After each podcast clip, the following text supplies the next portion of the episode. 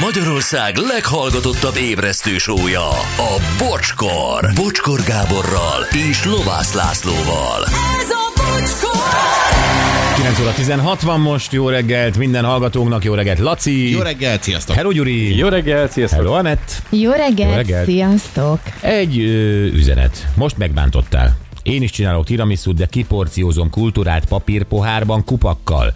És nekem van a legfinomabb. Van benne egy kis változtatás. Lehet viszek be nektek. Nem! Biztos, hogy nem eszem meg. Kérlek, nem kell ez a maszlag. Hagyjátok, valaki ideírta, hogy ő házilag csinálja a piszkó, piskótát, meg a krémet, és én azt még úgy azt mondom, hogy oké, ez lehet, hogy jó. De ez egy Nem. tavaly kihirdetett alapszabály, hogy házi tiramisút senki ne küldjön be ezt, mert tavaly erről már volt. egy Senkit. Kuka. Azonnal kuka. Előre mondom. Tehát nincs kísérlet sem, hogy de bocsi, ezt kóstolva, és meggyőzlek. Nem győzöl meg. Nincs. Szar, mind. Meg hát azért az a mondat ugye együtt, hogy kulturáltan ö, kitálalom papírpoharakba, azért az... Fia, a tiramisu egy nagyon jó kaja. Hogyha ezt megcsinálja egy jó profi olasz séf. De azért csinál mindenki tiramisút, nem azért, mert van egy tuti jó receptje, mert nem tud mást. Érted? Mert képtelen rendesen sütni, hanem fogja a babapiskótát, leönti azzal a szarral, ráönt egy kis eszpresszót, azt hello be a hűtőbe, ez kész.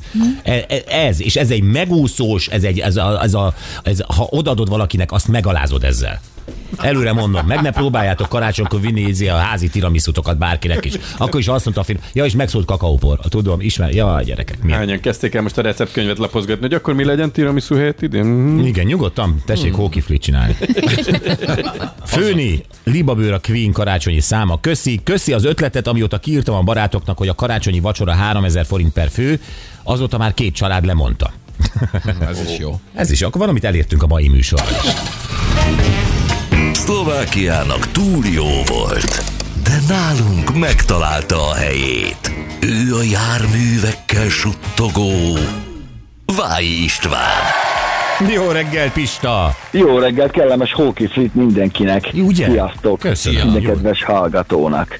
Remélem jól vagytok, és minden rendben van veletek. Nagyon picit uh, hullámzó a hangulat itt most itt a mi belső családunkon belül.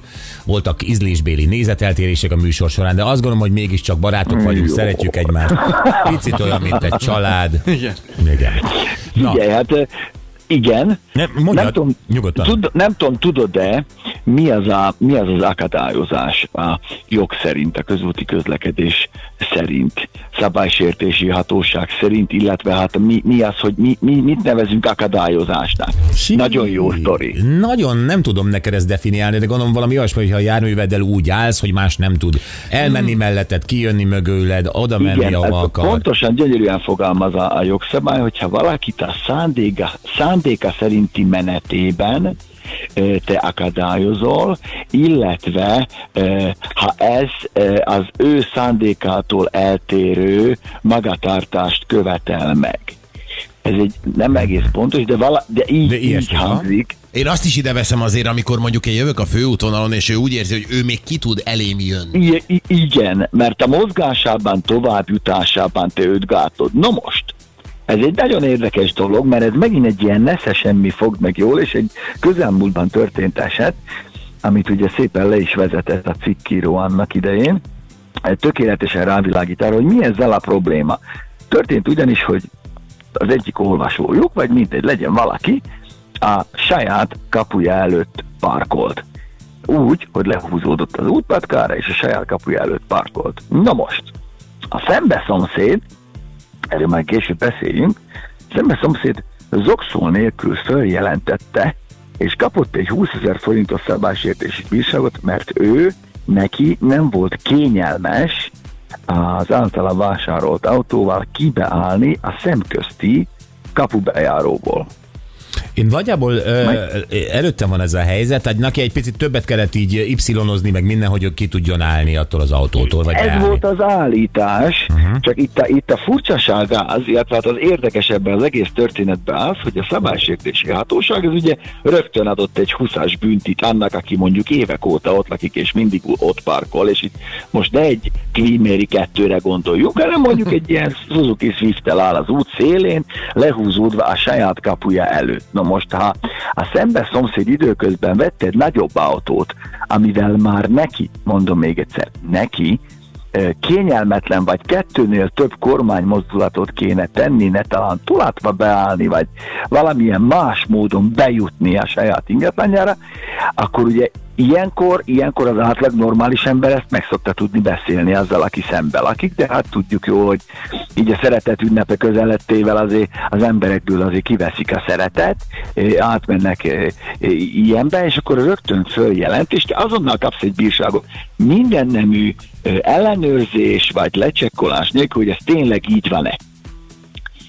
Hát Érted? sok, sok magatartás furcsa ebben. A bírságoló Igen, is, mert azért a, a, a német rendőrség becsenget, és azt mondja, hogy uram, ön itt tilosan áll, hajlandó elállni, és ha eláll, akkor egy Ugyanakkor figyelmeztetéssel te nem állsz tilosan, Nem állsz- nem állsz tilosba, te nem állsz tilosba, te jogszerűen tartózkodsz ott, de mivel eh, erre, erre a jogszabályra rá lehet húzni ezt, hogy eh, te őt gátolod, vagy nem teszed kényelmessé, most ezt definiáljuk már mi az, hogy kényelmes. Igen. Hogy oda, hogy oda be, beálljál Nimitz anyahajóval az udvarba, azt tekintjük kényelmesnek, vagy egy kormány mozdulattal, vagy egy évben, vagy ne talán kettőt kell már fordítani a kormányon.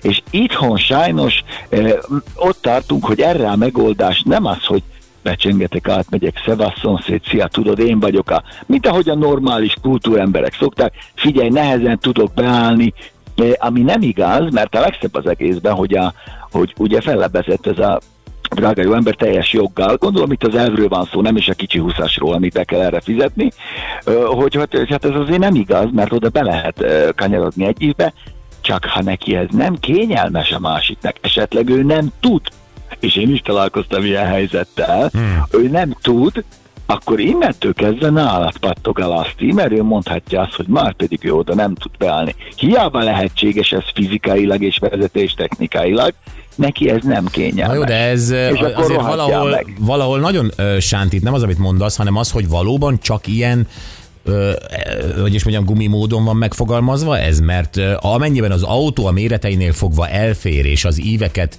tartva, stb. be lehet állni, akkor ez már a Kapizsgálod. vezetői, vezetői képességen múlik. Így van.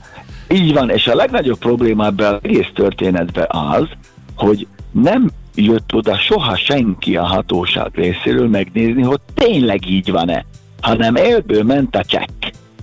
Érted? Pedig elég lett volna mondjuk arra gurulni éppen két Excel táblázat között, ö, megnézni, hogy hű, de valójában nem fér be egy 5 méteres autó, és aztán kiderült volna, hogy lehet, hogy de.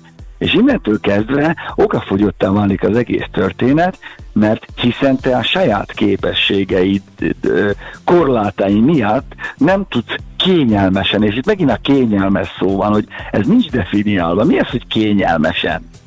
Hát de igen. nem tudsz oda beállni.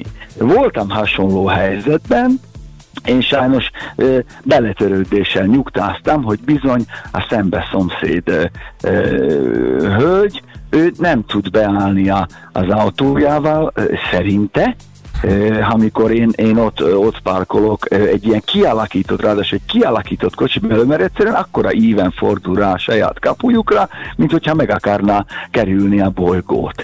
Amivel nincs is semmi gond. Mondtam, hogy sajnálom, én innen teleportálni nem tudok, ez itt az a beálló, ami a, az ingatlanhoz tartozik, úgyhogy ez sajnos meg fog kelleni oldani, vagy be fog kelleni tolatni. Ugyanakkor én úgy gondolom, hogy nem csak most a szeretet ünnepe, meg a csendesedés, meg a minden közelettével, amiben én azért, na, mindegy, vannak kétségeim, mert látom a világot magam körül, nem csak most kéne elérni azt, vagy meg tudni csinálni azt, hogy átmenni, bekopogni, nem gyáván feljelenteni, hanem megbeszélni, mint ember az emberrel, hogy figyelj, valami, ez így nem lesz jó, egy méterrel álljár, meg lehet ezt dumálni. Uh-huh. Ahol most lakom, képzeld el, Hát ugye több gépjárművel rendelkezik így a háztartás, mint okvetlenül indokolt lenne. És a szembe szomszédunk, egy nagyon kedves házaspár, ugye az ő házuk előtt ilyen, ilyen gödrös, saras rész volt, mindig megáltott a víz, ráadásul mellettünk egy gyógyszertáron, úgyhogy például rendszeresen történik az, hogy macerás kiállni a kapubeállóból, kapubeállónk van, még csak nem is az utcán parkolunk, macerás kiállni. De ilyenkor nem megyek oda felgyújtani, törni, zúzni, feljelenteni, hiszen valószínűleg aki a gyógyszertárba jött, az nem azért jött oda, mert neki az jó, hanem gyógyszeré. Úgyhogy már idővel elmegy. És megbeszéltem, képzeld el a, a, a szomszéd hölgyel, hogy maradt nekem a teraszépítésből nem tudom hány köbméter kavicsom, hogy én ott feltöltöm ezt a gödröt a házuk előtt, cserébe alkalmasint parkolhatok-e ott, nem zavarja őket. És tudod, mi történt? Feltöltöttem, és nem zavarja. Milyen csoda, ugye? Csak a Eh. verbális kommunikációt eh, gyakorolni kell a gyakorlatban, csak lehet, hogy éppen Facebookon írtak egymásnak, vagy volt a szembe szomszéddal egy csoport, csak nem olvasta el az üzit, vagy nem tudom. De ott kérdezek már valamit, ö, és tényleg nem, nem, tudom a, nem tudom a válaszni. Most ilyen kertvárosi helyzetről beszélünk, ugye ezek a kis utcák, rendben. Azt is tudjuk, hogyha nincs kiírva az, hogy megállni vagy parkolni tilosan, nem tudom mi, akkor szabad.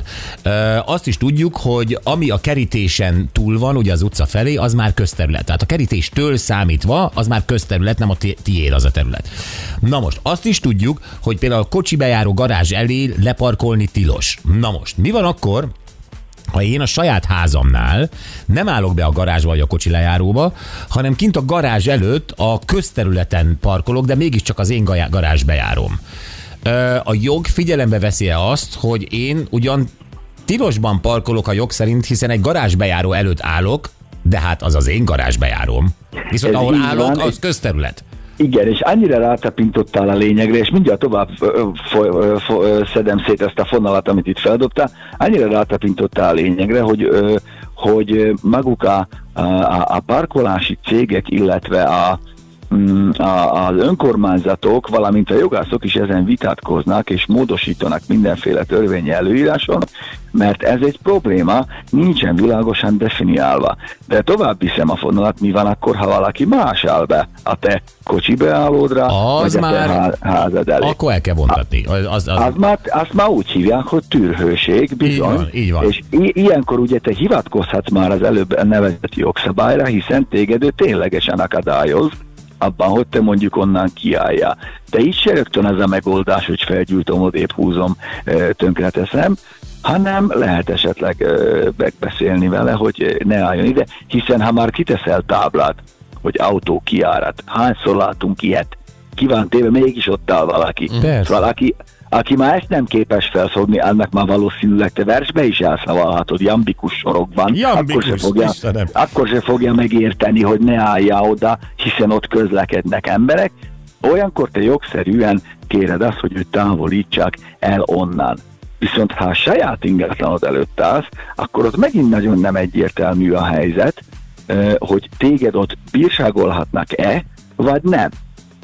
És ez itt, egy, ez itt egy ilyen szürke zóna megint csak itt a hazai szabályozásban, és főleg a kertvárosi környezetben, ugye ez jellemző, nagyon sok olyan hely van, hát te is ugye vidéken laksz, nem tudom a ti utcátok mennyire széles, de hogyha már két autó egymással szemben áll, akkor a harmadik, aki már elmenne köztük, annak már ez kényelmetlen, és centizgetni kell a tükrökkel a vagy, vagy el se tud a- a menni, igen, igen. Hát mindig ilyen... Vagy el se tud menni. Ilyen- És mindaddig ezzel nincsen baj, amíg nem a kukás autó jön, ami viszont mindenki érdekeiben dolgozik. Én ettől szoktam a fára mászni, mikor azt látom, hogy úgy parkolnak, de nem gondolnak rá, hogy a kukás autó a széles, nagy és hosszú. De az csak pénteken. És- Hát ki- hol, mikor, hol? Velem is történt már olyan, hogy a kukás autónak ugye a fellépője az úgy húzta el az autót a ház elő, mert beakadt a sarkába minden rongyot, és ezt észre se, vette, észre se vették okvetlenül, egyszerűen, mert nem tudnak manőverezni vele azokon a szűk helyeken. Úgyhogy én mindenképpen azt javaslom, hogy ha ilyen van, akkor próbáljuk már meg emberként viselkedni.